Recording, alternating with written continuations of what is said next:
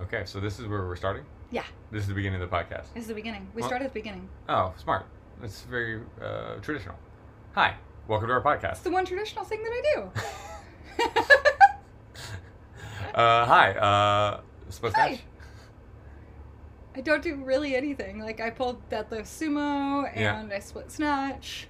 I used to split clean, which is just embarrassing. Um, I've seen a little bit. I've seen some signs of it. there's, I mean, I guess there are some lifts that I just like do the fucking lift. Like it'd be weird if I split de- benched or something. Right, right, right. Like Yeah, you're like I only do one arm bench. I don't. I don't ever do it too. that'd be fucking wild. Nutty. Can you imagine what it would be to be the lifter who held a record and then got beaten by somebody with only a single arm? You're like, well, my two arms weren't enough. Fuck. You're like I don't know what else. Three. Yeah. Where do I go from here? Okay, hi. Uh, Although, wait, that kind of throws adaptive athletes under the bus. I hope someone beats my record with one arm. That'd, Yeah. be, that'd be a big flex on their part. That'd be like serious, serious Papa Flex. All right, uh, welcome to our podcast. This is for bowling. This is for bowling for penguins. For- There's a lot of force in here. Yeah, this is bowling for penguins. Yep. Uh, we're looking at episode 17 here, Whoa. and stoked to talk about training as self care.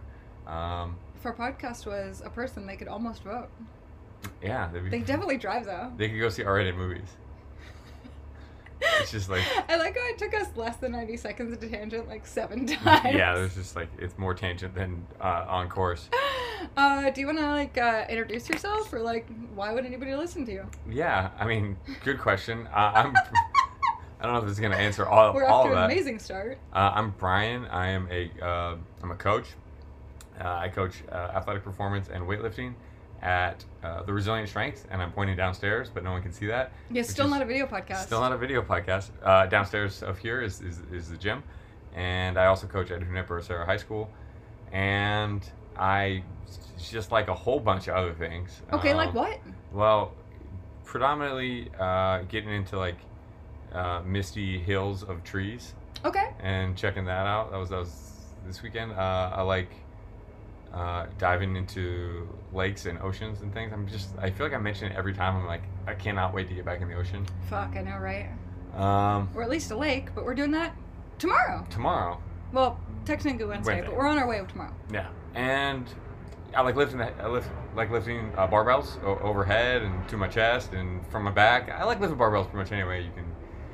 You come up with it. All right. Um, sometimes dumbbells, sometimes kettlebells. That's a little bit about me. Okay. What What about you? Why would, What about me? Yeah.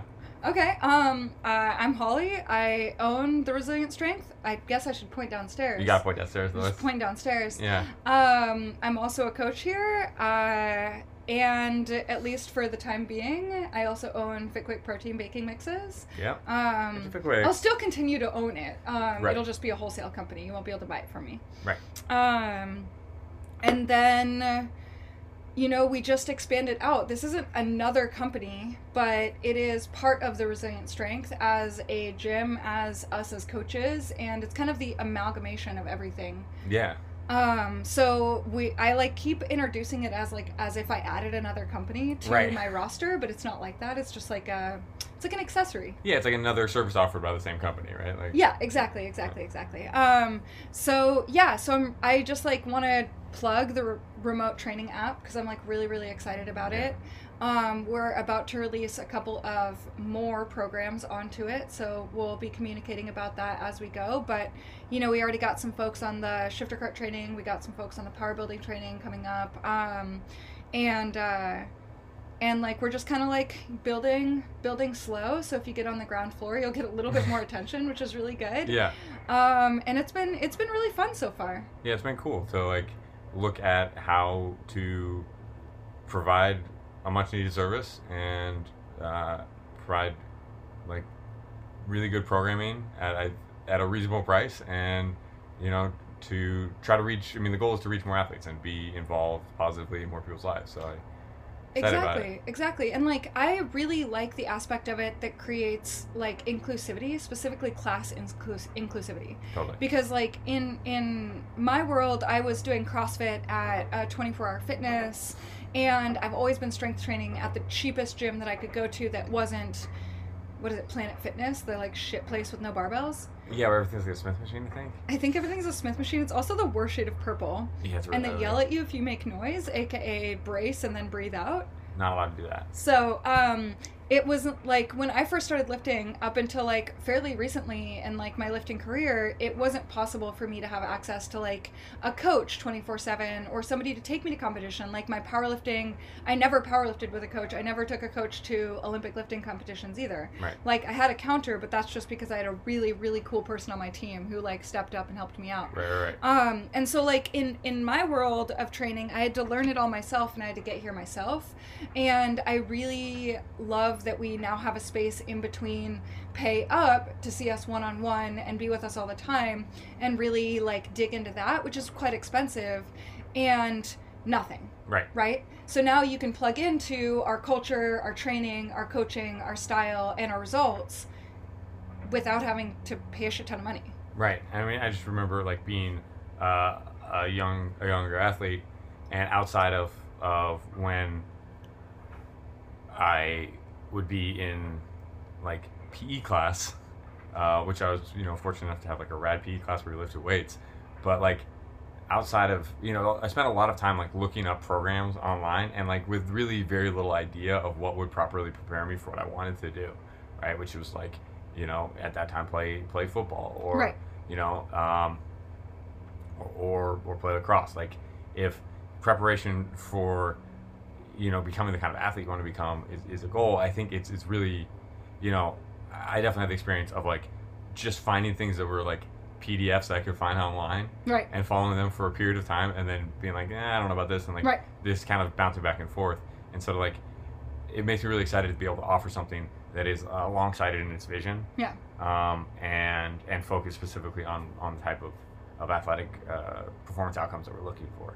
Exactly. Exactly. Fucking cool. So. Yeah, so if you're interested in more information, you can go ahead and check it out on our website. The link is in the show notes. If you're driving, don't click on it. Don't do that. Um, and uh, what are we going to talk about today? Well, today we're gonna talk about uh, training as as self care. Which I think, you know, this term self care gets thrown around a lot. Um, it's you know got some sort of uh, some sort of zeitgeist uh, traction on it. It's like Well, yeah, I mean, I think that it becomes more and more bumped up as culturally we get more and more burnt out. Right. Um, because all of us want to like shout from the rooftop self care, and the expectation that self care. Eh, the, eh, the expectation that we bring with saying words like self care is that you're gonna have a long bubble bath and you have the money to go to a pedicure and a manicure and you have the time to like go do these things and like fucking bury your crystals and sage your house and read a book and just slow down. right. And like, some fucking people don't have that privilege. Right. And like that sounds lovely. yeah, like, and that's all well and good. Right. Um, and and some people, yeah, like don't have that privilege of that kind of time and that sort of resources. Right. And like also, like the thing that would be the least self caring for me would like be like lock me in a bathroom Right. with a bubble bath Right. and my brain. Right. And like your goal here is to do nothing. Like, Right. Like not a great scenario for restorative self care for for this guy Right. for one person. Right. But like that it can take on many forms and I think Exactly. like yeah, like defining your own self care is important. And for me, training is a big part of that. Right. Right. Like, uh, I think we want to to to kind of. I want to talk about like looking at a week a week schedule, and it's something that like happens pretty much every week. Is like looking at what need what should be accomplished Right. in this next five to seven days, Right. and being like part of what I want to put into that time is pretty big chunks of training. Right. But like I think it's really important to like stop for a second because it's not just about the slowing down and being locked in a bathroom with a bubble bath and just your brain, right? Like it's not just about that. It's that for me, like uh, you know, I do love taking a bath, right? But like for the most part, self care needs to be like forward momentum, which doesn't necessarily mean I'm Mhm. producing. It doesn't necessarily mean that I'm working. It doesn't necessarily mean that I'm productive.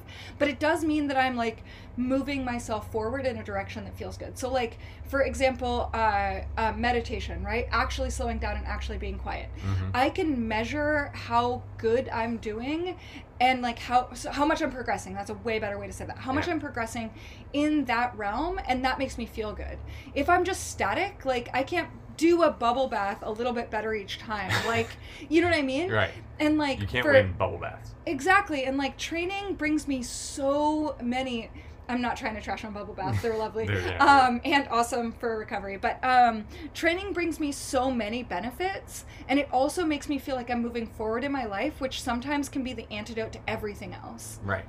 Right. Like it, it builds, uh, it builds momentum, uh, while also being a break from the thing that like maybe you're just like beating your head against a wall on. For me, at least, like Right. I'm just like staring at the same document or the same idea or like um, you know trying to figure out the key to this thing and I can like just kind of keep on going at it Right.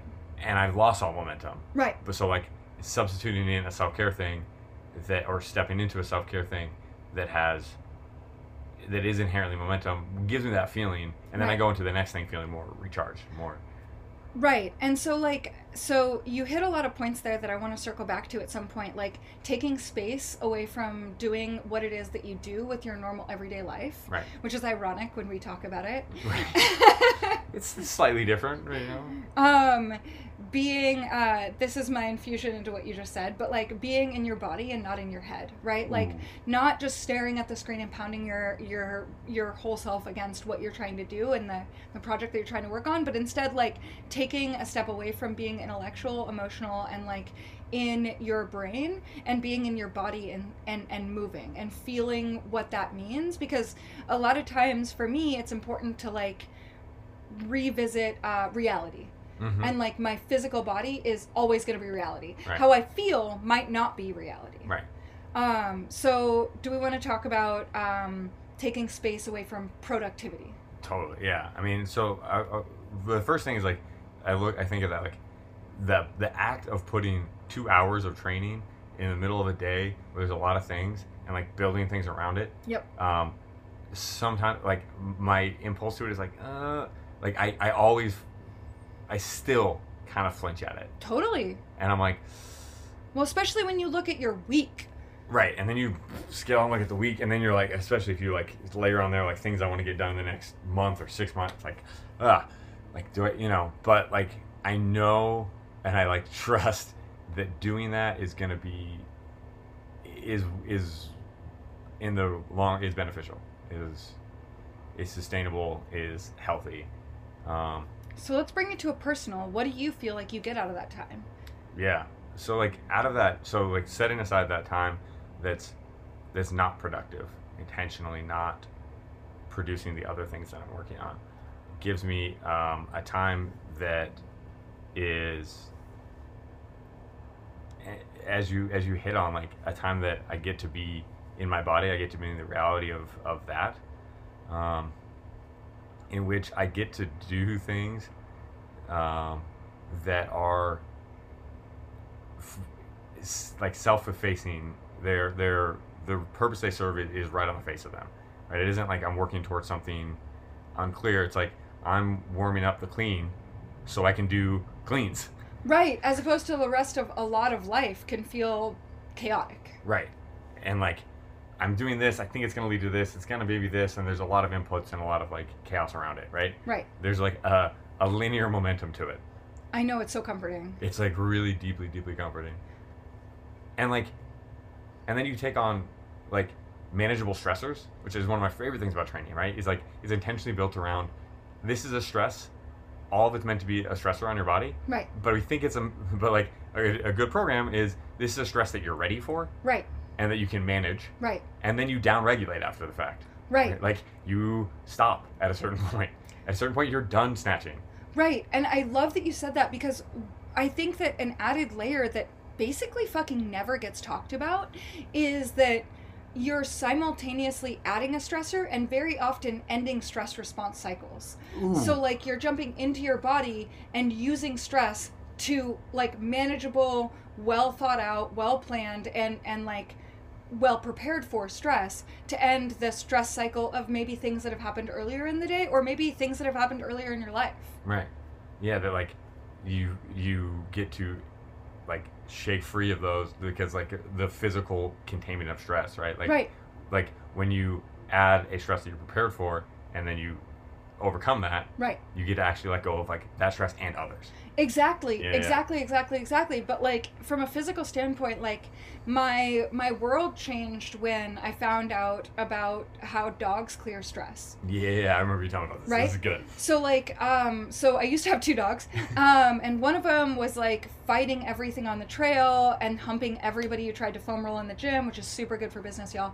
Um and like uh being just really like unmanageable in a lot of ways and I of course anthropomorphized him and was like, "Oh, you're trying to be big man, like Mhm. you're trying to be all tough." Like he was a little French bulldog for for reference. So he would attack attack these like pit bulls and stuff and I'd be like, "Oh, what are you trying to attack this pit bull? Like, you can't win this fucking fight. Calm down." Turns out he was anxious, and I'm a dick. Um, and uh, it turned out that he actually like didn't have a way to manage his stress because he hadn't learned it. And so most of the time when we see dogs shake, they shake their whole body, and they're like their little feet go out to the sides. It's really cute. Um, that's actually them ending stress cycles within their body. Yeah. It's them managing anxiety, which is a funny way to think about dogs. We don't think about dogs as having anxiety. They Right. have kind of a lot of it. Huh. Um, and I was like, oh shit, like we don't have something in our culture that's accepted that's a physical way of, of processing stress, Totally. right? So like a dog shakes it off, you know, they maybe do it once or twice, and all of a sudden they're back down regulated. Yeah. And we don't have that. Right. And so like for me, training is that. Totally. So like I will come in and I'll move my body in, in aggressive and violent and snappy in whatever ways and I can push myself there and by the end of it I've finished those stress cycles and, and in a physical way, not just an emotional mental way. Right. Yeah. I mean, I think like it, it creeps into, um, it creeps into like cliche language of like "Oh, I'm just gonna let off some stress with some work, but like no, literally I'm gonna let go of Let it go. stress, Yeah, totally. which is I think it's important to come back and like slow down on those things. Like, why does that phrase exist? Well, it literally has a place in your body. And- Right. And yeah, so like that for me, like personally, like that's definitely like a major part of why having non-productive time is important and and why it's like becomes a priority. Right. And like why ultimately it becomes productive.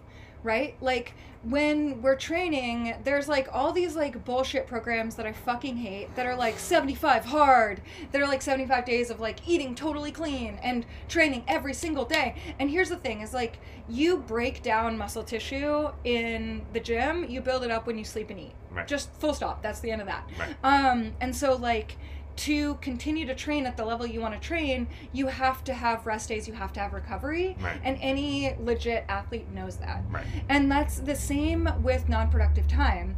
If you just go and go and go and go and go, sure that'll work for a second, but eventually you're going to need to step away from that and and not have that going on to get back to being productive. Right. Otherwise, it's just going to be a downward slope and all of a sudden you're going to realize that your productivity is now at 20% of what it used to be Right. because you didn't take time to be unproductive, which is a shithole you don't want to be part of Right. right so like what we want to do is is manage that back and forth uh, in in in um, the same way that you would manage training right, Right. like you're not going to train for 75 days and then take two weeks off you're going to train for four or five days and then take one or two days off Right. like that's a way better way of looking at it and i also like to think about recovery and rest as an active state too and so similar in in that space like non-productive time should be an active state Right. and so, like, it's not rest days means that you are no longer a lifter. Right. It means that you're trying to recover faster because the faster and better you recover, the more you can do when you get back to the training. Right. Right? And it's the same with non productive time. The better you are at plugging into your non productive time, the better you're going to be at getting into your flow state later. Right. And the better you're going to be at not putting yourself into that shithole by being like, burnt out and stressed out and distracted and unmotivated right? Right. so like these two things they they actually like are symbiotic in a way that we don't recognize because we come from this hustle culture that pushes us constantly. Yeah, I was gonna I was gonna say like what I'm hearing in there is like we are basically like culturally at a, a hard 75 where right. like being over- but it never ends especially for women. Right like we're being overworked and being busy and being the hardest hustler out there is like a status symbol. Right. Is like a symbol of I'm important and I matter. Right. Um but like there is no end right? What's what's the end game on that? Right. of like work all the time with no with like either no recovery Right. i think about it i like i really like the the training parallel right? Like you have you have training like of productive of productive work.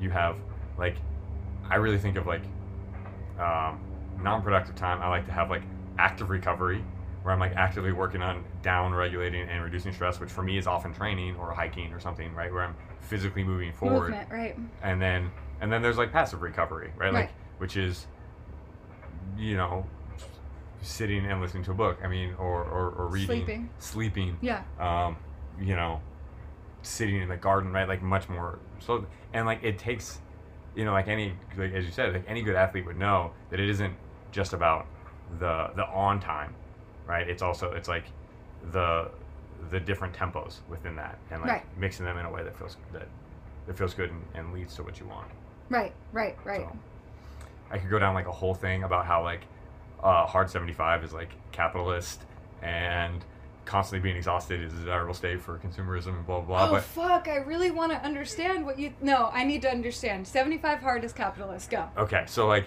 if you are constantly constantly going and with like uh, if the only measure of worth is productive time right and there's um, intentionally a, a scarcity of non-productive time, um, then you're then you lead to a society of of constant uh, scarcity of feeling good. right And then when you what do you do when you don't feel good?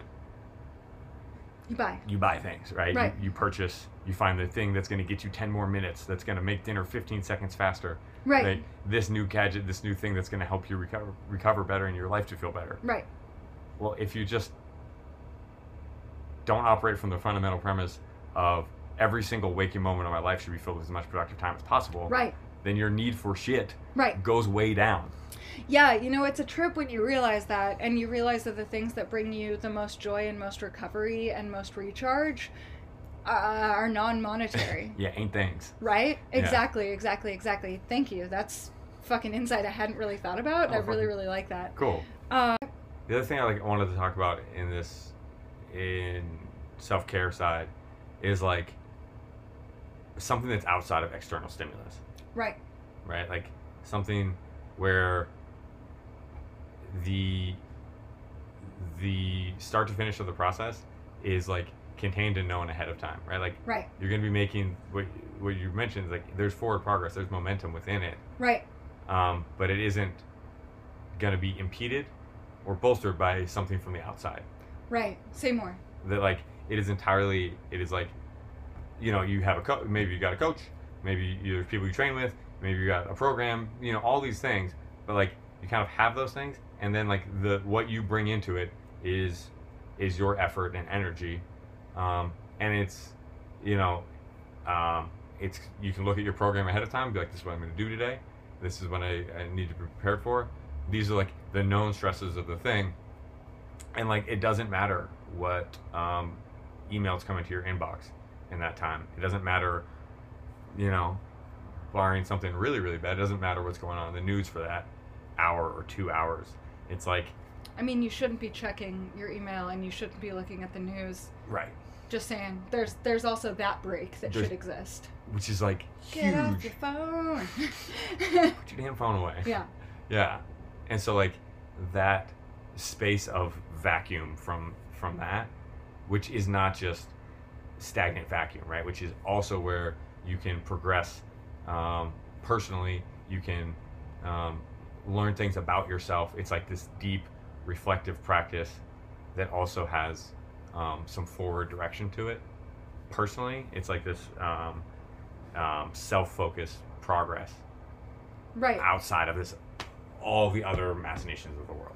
Right, right. And I love that you touched on that point too, because like the other thing that I think is really important is having goals that are entirely yours, Mm. right? Like a lot of people have goals uh, that are financial, and that usually has to do with other things. You want something else, you want to support your family, you want to support something, you want to get something. It's like here meets here, Right. right? And like with training, it's not a goal that has anything to do with anyone else. Right. It is just you in your own physical self and your own capabilities, pushing your own comfort and your own boundaries, doing things that are scary but predictably scary, Mhm. right? And I think that having those personal goals is really, really important because uh, when when work sucks and your partner's being a dick and your car broke a little bit, don't look offended. I'm just making examples.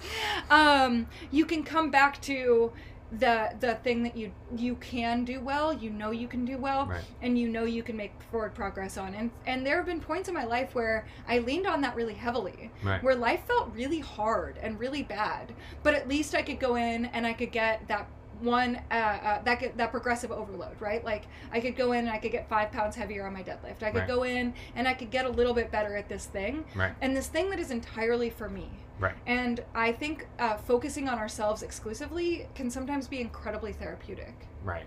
And it's it's like it's I think it's there's a lot of like uh, hang-ups that are applied to people. So when you say something like I want to I want to do something just for me, right there's like sometimes it can be all kinds of shit heaped on that. totally And it's so important. totally And it's so so important because like what you get like what I get out of that, and I'll speak for myself here, uh, is that like you it's it's like this radical level of ownership, right? Like, and it's outside of any sort of anything else, right? Like, whatever happens and whatever progress and goals I set for myself and achieve, like. There are people. Who, if you go back to our like teamwork episode, there's a lot of people that are involved in that. But like Right. at some level, it's yours, right? it's yours and like it also you know you can define it any sort of way right it doesn't have to be how you look or how much weight you move or this that or the other So I'm really fucking glad that you went in this direction because I think that this is really important. And like we talk about like being in our physical selves and being in our bodies and stuff like that, but like um I was I, took note today because I I had an intake today and she was like, "Oh, no mirrors." And this is something that like people have said to me about my gym a lot Mhm. is like there's a conspicuous lack of mirrors. right. Um and like the mirrors that are around like are kind of shitty. Yeah. Um and and the reason is that it's not it's not a place where like like you can flex in the mirror and i love you feeling great in your skin and i love you loving what you look like and i love selfies. And of course promoting the gym through selfies always makes me happy as a business owner. But like right. um there's something incredibly refreshing about being in a place where you're not necessarily self-reflective you're just forward progressing. You're Mm. a, a s- i don't want to gender it but there's like m- more focus still in our culture on what women look like. And it can be really nice to be in a place where you're never thinking about what you look like you're thinking about what you can do. Right. Exclusively what you can do. Now that becomes a fucking double-edged sto- sword when you have pain right right? But like for the most part, uh, we come in and we get to be in our bodies, and and and we get to take a break from whatever self hatred we have about pants not fitting or not Right. looking good in that one picture you're tagged on Facebook or whatever the fuck it is. We can come in and we can be exclusively focused on what our bodies do for us, right and like how good it is to make uh, forward momentum and forward progress uh, in that space. wow yeah i love that and like that feeling of like if i feel better in my body it benefits nobody else like I think it, like it, it might not benefit anybody else Right. but like i get that and Right. like, i get that from training Right, but like it's funny because like as a coach, one of the things that like I feel really passionately about and is a lot of why I do what I do is that yeah, it doesn't benefit anybody else. It is in in in its uh, grand scale a selfish goal to like try to snatch more or to to just take space out of the day to be non-productive for yourself whatever. Um but it isn't because what it does is it makes you a happier person. You're going to be nicer to that person at the grocery store who's kind of a dick, Right. and you're not going to blow up at them because you had a se- chance to end that stress cycle, Right. to do that therapy within your own head, and like to be outside of the s- the stressors of your life. It makes you a grittier person. Right. Um, a lot of times, especially if you lift in the morning, you can be like, well, nothing's going to be as hard as that. Right. And so everything else for the rest of the day feels a little bit easier. And so you bring that relaxed, happy, better self Right. into the other parts of your life and into your other decisions, which might mean that you're making better decisions in your life. It also might mean that you're a better person to the people around you. Right. And that's a better thing in the world. Right. And so like not to like get too grandiose about like what training brings you, I really think that it makes stronger, grittier people, which make the world a happier, better place. yeah, I could not possibly agree more. Like, you you get to show up the way that you know, like the ideal way that you like to more Right. more often. Right. I mean, not like it's some panacea and No. it cures everything, but like more often than not, if you're not walking around carrying stress and you take some time, like you can be tougher and grittier and show up for people in the way that you want to. And like, Right. fucking, that's a that's a good thing for everybody. Right. and like then maybe you know then it's like your self-care needs become a little bit less Right. right it's like because you're living a life that you like more often Right. And like it's also worth noting that like because of because of fitness, I was able to access the things that recharge me the most. If Mhm. if I didn't squat a bunch and I didn't run a bunch and and heal myself of um, respiratory disorders that I had, I wouldn't have access to nature the way that I do, Right. and I wouldn't have access to the activities that I do. That none of them are capitalist, right? Right. Aside from the fact that I would really like a new mountain bike, um, like.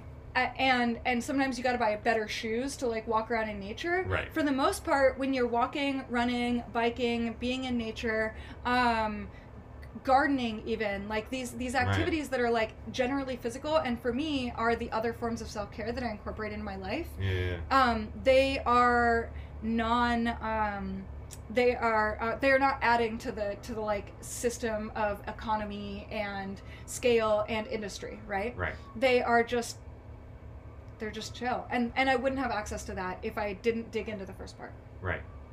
Wow. I is that like i think that's a pretty good wrap up on this sure. Episode. i'm happy about that. i love that. Do you want to talk about snackies? I one do- up snacks? One up snacks? Uh, i'm gonna talk about salsa uh, talk about pico de gallo okay with little mangoes in it with some little mangoes in it. So um, this is, you know, this is about as simple as a recipe could possibly get. You got some tomatoes, you got some onions, you got some cilantro.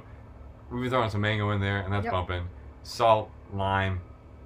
You're good to go. yep Uh, if you want to kick up some spice, you can throw a jalapeno in there. but not if you're eating it with me Not if you're you get with- fucked out of spicy things like every single day Um, and I just basically mention it because it's like I think that um, that if you're at all like me, um, eating vegetables and all I can attest to this is like not usually where my first where I'm gonna go to. So like, you know, in terms of like, if I can make one thing and we have some salsa, I can throw it on this, throw it on that, and throw it in a in some meal prep and, and whatever. Like, that's uh, gonna feel good and I'm gonna enjoy it and like it's so straightforward to make. Um, and like I just get joy out of that in multiple levels. Um, and you know, I feel like a lot of times I've been mentioning like uh, crinkly packaged things mm-hmm. on one hour snacks. I wanted to have something that like I'm not gonna tell you where to get tomatoes. Get tomatoes wherever the fuck you get tomatoes. Like uh, you can grow tomatoes you can grow tomatoes. you can grow onions You can grow onions. you can grow cilantro Fact. Uh, if you live in a place where you can grow mangoes i'm jealous Yeah. Send some mangoes our way. send some mangoes our way um, but you can you can grow a lot of it too and that's been something that i've been really enjoying about the salsa that you've been making is like we had one that was our tomatoes and everything else didn't line up Right. so our tomatoes are about to be in full fucking swing but our Right. cilantro is probably not going to be around Probably by that time um, and that's just the way of seasons um, and that's actually something that i love but like we had onions from the garden and we had cilantro from the garden and that like felt really good like we grew a part of what we ate every single day Yeah. and then we had zucchinis and other things that we put in the frittata that we put the salsa on Right. so like i don't know that's really cool and hopefully this year we'll have corn Corn would be oh god, that's me. Yeah. It's grown so fast. It's grown so fast. um, Do you want to talk about the other one? Or are you gonna skip it? I'm just gonna- use it next year. I'm gonna- next year. Next. I'm gonna hang on to it for one calendar year. So lock back in, turn on our podcast video. We're End of gonna, July, 2022. 2022. We're probably gonna be like holograms in your living room, and oh god, I hope never. Okay, anyway, That would be so uncomfortable. it'd be the worst. Um, okay. Um, yeah. So, uh, my so we had a pizza battle. We had a pizza battle. Epic. Um, we had a pizza battle because uh, one of my athletes and friends, who's fucking awesome, brought a baggie of a. Uh, the company's called Happy Little Plants, um, and they recently got bought by Hormel, which is like to me, it's a double-edged sword, and and a lot of people feel a lot of ways about this. So like, please don't hate me. Um, as a small business owner, it totally sucks when like Tyson does the same thing you're doing because Right. like there's just no it's not no chance, but there's very little chance you're going to win that in terms of distribution and marketing and everything else. Their Right. budgets are really, really wild. But um, sometimes it's really, really good because in the in the grand scheme, what are we trying to do with a lot of plant based uh, uh, companies? They have a mission, and the mission is to get better plant based products to more people right. and these big companies are are doing that so it's a little from column a a little from column b in terms of good and bad in both camps right um, but we happened to get this, and at the same time, we had uh, recently gotten an order from Herbi- Herbivorous Butcher out of uh, Minneapolis, which is like a vegan butcher shop that ships meat and cheese and other products. Mhm. Um, I think they're international. Then we had pepperoni that uh, was sent to me by one of my athletes who has a company called Born from Pain. Um, which I just love as a, of a as a name for so many reasons. Such a Hardcore reference, pun, Right. fucking so good. Yeah. Um, so we have a trade where he sends me seitan, and it's like one of my favorite moments of every single week when it comes, especially when they have these little rolls. Anyways, oh god. the rolls are so So good. good. Um, and uh, so uh, we had our fourth one was uh, Sweet Earth, which is just simply a company that Yeah. you can get in the store. Um, I get it at Whole Foods, but I don't shop at a lot of other stores. Right. Um, so like I think it's at Safeway, I think it's at other places. Anyway, the pepperoni I haven't seen very um, often, Right. and so I we just happened to have them all at the same time, and so we decided to have a pizza battle. Yes. Um, and uh, we wanted to make a pizza for each pepperoni and try them all and see which one was best. right. Um, now, unfortunately, what ended up happening was the winner was not necessarily what I would have preferred, Right. and that was the biggest, most corporate one. Right. But it's worth noting that the other ones were fucking amazing. Yeah, they're all really, really good. Um, so those those four pepperonis, like check them out in terms of spice level. If you're a spice baby, Born Uh-huh. from Pain is going to be the most. Yeah. Sweet Earth is going to be the next one. Herbivorous is going to be the next one down, and then the um, Happy Little Plants one. It tasted like pepperoni, as in it's got a little kick, but honestly, it was mostly salt and whatever makes pepperoni taste like pepperoni. Yeah, cr- salt and crunch was like salt and crunch yeah it did the little crunchy thing on the edge which Yeah. was like a, a big factor um so like those those were really really good and shout out to those in terms of i guess four rep snacks um which goes along with my programming style yeah. uh but i also wanted to like say a quick note about how we did it so yeah. we had three different kinds of pizzas that we made and you and i have different goals in, tor- in terms of caloric intake. Um, and so a lot of times when we're eating food that's more fun to eat with friends that's not like the standard meal prep food we struggle with things like how do we get our macros the way that we want it to be when when somebody else next to you is is totally different in terms of their goals. So now we're talking about two different fitness people. Most of the time what you're talking about is people who have no goals whatsoever. Mm, Yeah. They're just slamming some pizza and having a good old time and all of a sudden you're this fitness person with goals and macros and all these things that nobody Right. cares about and you're trying to drop into this. So, um for yours, do you want to talk about yours? Yeah. I mean, I made what would you consider just a good old fashioned put pan, some pe- pan pizza. pan pizza, put some dough in a thing, and put some put some toppings on it, and and go to work. I'm like trying to eat every single calorie possible yes. all the time.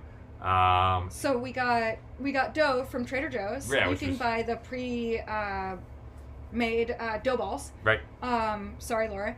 Um, and Dad and everybody I've ever worked with. Anyways. Oh no. yes. Sorry. Funny pizza. Sorry, everybody. Um, I did used to be a baker, I swear to God, but we had pizza battle in exactly 60 minutes. So, Right, we had to go. um, uh, smash that into a quarter sheet pan Yep. with some oil on the bottom. I think you put some cornstarch on the bottom. Which made it pretty crunchy and nice. I never tried that before. Oh It's yeah, fun. hella good. Um, and then sauce and all the pizza toppings. So we generally had the similar pizza toppings. I had a little bit less cheese. I don't really love cheese. Yeah, I went no time. but, yeah, like, yeah.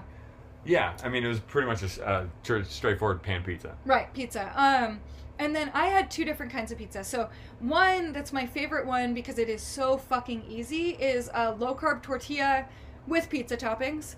That's it. Um, make sure to spray the pan that you're like the sheet pan that you're gonna put in the oven or wherever you're putting it um, a little bit because the tortilla will stick and you don't want that. It'll just rip a big hole in your pizza and that sucks. Bummer. Um, and uh, and then I had a portobello mushroom as my base. So I had two portobello mushrooms as two different bases, and then I had one low carb pizza that I split in half in terms of my pepperoni choices. Um, and so uh, so that's kind of like a easy uh, pizza hack, Yeah. right? So we've got our more nutrient dense one, which is using an actual um, mushroom as your base, and then topping it with you know we had combo Yeah. stuff sausage from Upton's. Shout out to Upton's, they're really really good. Um, and then the pepperoni, and then the bell peppers and onions, olives, sauce, cheese. Um, and I sprinkled mine with some some garlic, so it got all toasty on top. Ooh, that's hella smart. Um, so that's going to be your most nutrient dense one. Uh, and the low carb one, um, you just choose a low carb option. They're usually titled as carb smart or high fiber or whatever fuck marketing gimmick they've got Right. today. Um, and then you just top it exactly the same as you would. And Yeah. so that's your more processed version. Right. Um, so that's like stepping it up in terms of like uh, uh, the amount of calories you're included and including, and then you're stepping up, up even more when you go with just straight up dough. Just dough. Just and however you get it. Trader Joe's is easy. Yep. There's a lot of people that make great pizza dough. Yep. You can make it yourself. Yep. There you go. Um, and uh, because we've got a lot of listeners who are not already plant based, um, we used the Violife. That was actually the first time I've tried it. It wasn't my favorite. Um, other Violife prep products have been my favorite, so I was expecting more of it. Um, but it had really good macros, which should have been my first tip that it was not going so good with the cheese front. Right. Um, but their Parmesan and their Gouda is really fucking incredible. Um, my favorite mozzarellas are Miyoko's, which is just knocks it out of the park with literally everything that she's ever put out, honestly. Um, friend of mine, fucking awesome human as well. Um, and Follow Your Heart. Follow Your Heart is uh, the first in the game. So if you were uh, a vegan, but I'm no longer vegan, and that was somewhere in the 90s or early 2000s, you remember the block of plastic bullshit that we used to call cheese? Um, that was Follow Your Heart. I swear to God, they have turned into a totally different thing, and somehow managed to pivot within an industry, which is a really hard thing to do. Um, and last the ages, and their mozzarella is really, really good too. So Miyoko's is a little bit more on the pricey end, um, but it's also a little bit less produced. Um, Follow Your Heart is a little bit cheaper, um, lasts a little bit longer in the fridge, but is a little bit more produced. Cool. Um, so Battle of the Pizzas kind of took a lot of time there, but Media corner. Media And- Corner. Media corner. Um, mine this week, and I think maybe you'll hop in here with me. Is Atlanta Monster. Oh no no, it's definitely it's definitely I'm jump I'm jumping in. Okay, so Okay. I need to say from the get go that anybody who's heard me talk about the show, I love memory because it is so flawed and so strange. And I remembered this being like a long, Yeah. a long podcast, like to the tune of like more than 40 episodes. I do remember you citing something along the something in order of seventy episodes when we were hiking. I think I coded 60. Okay, that seems. I was like, because I was like, I remember it being more than 40, and I remember it being really long, so let's call it 60. right. right? Like, and I remember that so clearly. Right. And it is totally untrue. It's twelve. no, it's two seasons, right? Is it? Oh shit! Am I not done? I mean, really, my really- fucking memory of this is clearly not reliable. There's also like so, do you think you're done? I think I'm done, but uh, maybe I'm not. I don't know. Okay, we don't need to do this on the podcast. So, uh, anyways, Atlanta Monster uh, is an incredible podcast. Yeah, it's really really good. Also, there's an incredible meta meta aspect to this, which is it's uh, it's a podcast about. Uh, I mean, there's no spoilers here. It's the Wayne Williams uh, and the Atlanta child murders. Right. Um, Wayne Williams case.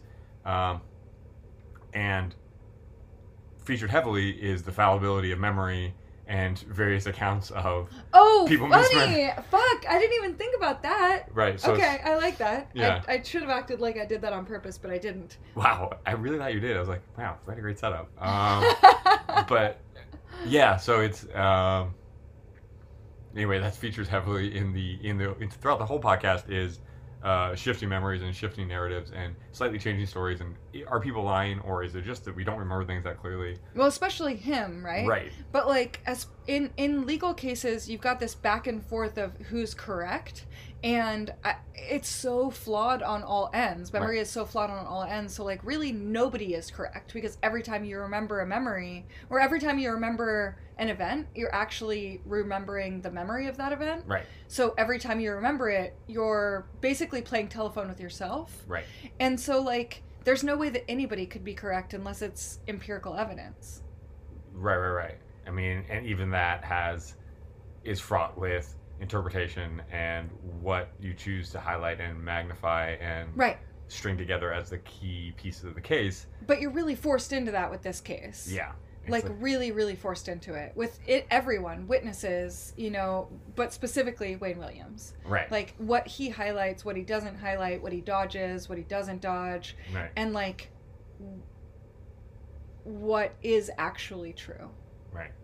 And it's like it's just it's one of those ones that's like I think the podcast is so well done because it just leaves you begging for like, will someone like you're just like, will someone please tell this story from start to finish? Right. And I think um Payne Lindsay, Yeah. um, it's insane. There's a scene in the in the podcast where it's like Wayne, Payne, and Dwayne Yes. are all in a room, and you're like, oh the my Wayne Payne and Dr- Dwayne is, is a weird moment in the in the podcast, and it's funny that they recognize that. Yeah, they're like, I only want to talk to Payne and Dwayne.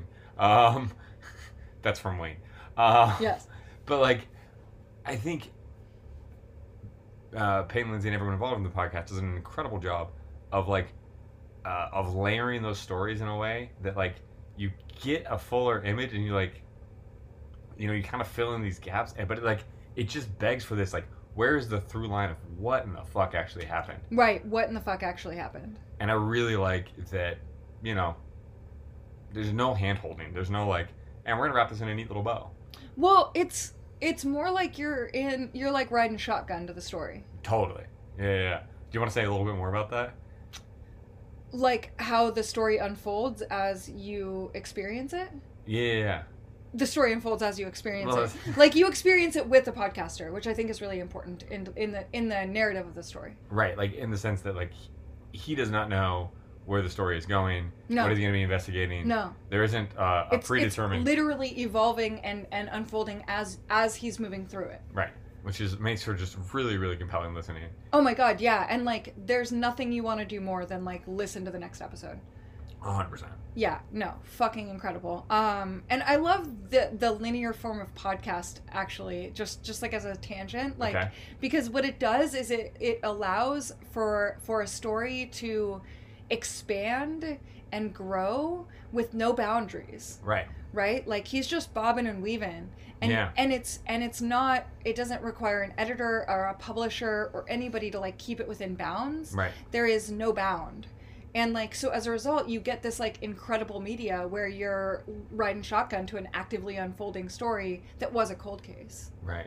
Right. And you get like this kind of like certain parts of it, like I imagine like s- swell out to here. Like we're gonna go look into fibers and and Right. and like learn a lot about that. And I love love love how how he how on Atlanta Monster they incorporate uh, audio and testimony. yeah the voices from the people Yeah, like Right. let let people speak for themselves yeah and you know it just without a whole lot without like really heavy-handed interpretation right right there isn't like and that's what this means in the context of the case it's like that's one thing and which led us to and like it kind of just takes you to the next thing right um so like these i imagine like you have these like islands of stories right and then you're just kind of like m- riding shotgun as you say Right. like maneuvering between them and it's right like what what landscape of a story do we just explore right at the you know so Yeah. Um, a trigger warning. Uh, it is. It is about uh, a, a different time about gnarly racism and what could result from that. I don't want to spoil anything. Right. Um, and uh, the murder of uh, children, uh, sometimes talked about in fairly graphic detail. So Yeah. if you're not like a true crime person, um, sorry about the last five minutes of your life. It is a really good story, and we love it. And we love it. if you're not a big fan of true crime and that sort of stuff is going to bother you, this is pro- this is definitely yeah, in the like skip just category. just just to have enjoyed our description and move forward without listening to that. But if you're into true crime, it's fucking amazing. Yeah. Um, okay, so where can people find you? Uh, people can find me on Instagram at uh, Wilbur X Resilient, and you can get in touch with me there if you're interested in uh, one-on-one or summer private training, um, or if you have, uh, you know, a specifically a youth athlete that's looking to uh, increase their overall athleticism um, for for sport. Um, that's that's like jammy jam, and. um also, if you want to reach out to me about remote training, um, if you don't live in the uh, Bay Area, if Oakland is a trek for you, uh, you can check out remote training offering programs in football, baseball, and basketball. Shit, yeah. So, yeah. Um, so I currently don't have space for one-on-one athletes. Um, I might actually hear coming up, so we'll see if you want to train at the Resilient Strength in Oakland. Um, we now have a really easy way to do that. Um, so you created it. Now, when you click on the website, you don't have to do intakes, you don't have to do walkthroughs, you don't have to schedule with me. You sign up and you have access immediately. So that's a really fun thing that I'm excited to offer. Oh yeah. Um, because like I realized that I wouldn't have done an intake, which is funny. Uh huh. Like I would be like, no, I don't want to have to meet somebody who's like some stranger so I can train at their gym. Like I'll just figure out a place that'll give me a barbell. Right. Um, so if you're weird and elusive like me too, you'll probably like it. You're gonna fit right in. um, and uh, we have, you know, t- if you want to sign up for remote training, you can sign up with me currently with power building and uh, shifter carts, and uh, more is going to be added really, really soon. Hell yeah. Yeah.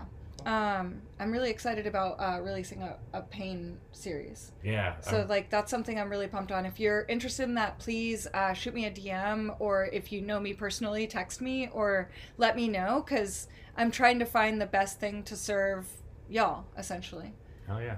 Um, and then if you want to get a hold of me, it's the resilientstrength at gmail.com and uh, it's resilientstrength.life, which is like the coolest It's fucking website. I'm like so stoked that I got that. Right. Um, all right. Anyway, thanks y'all. Thanks.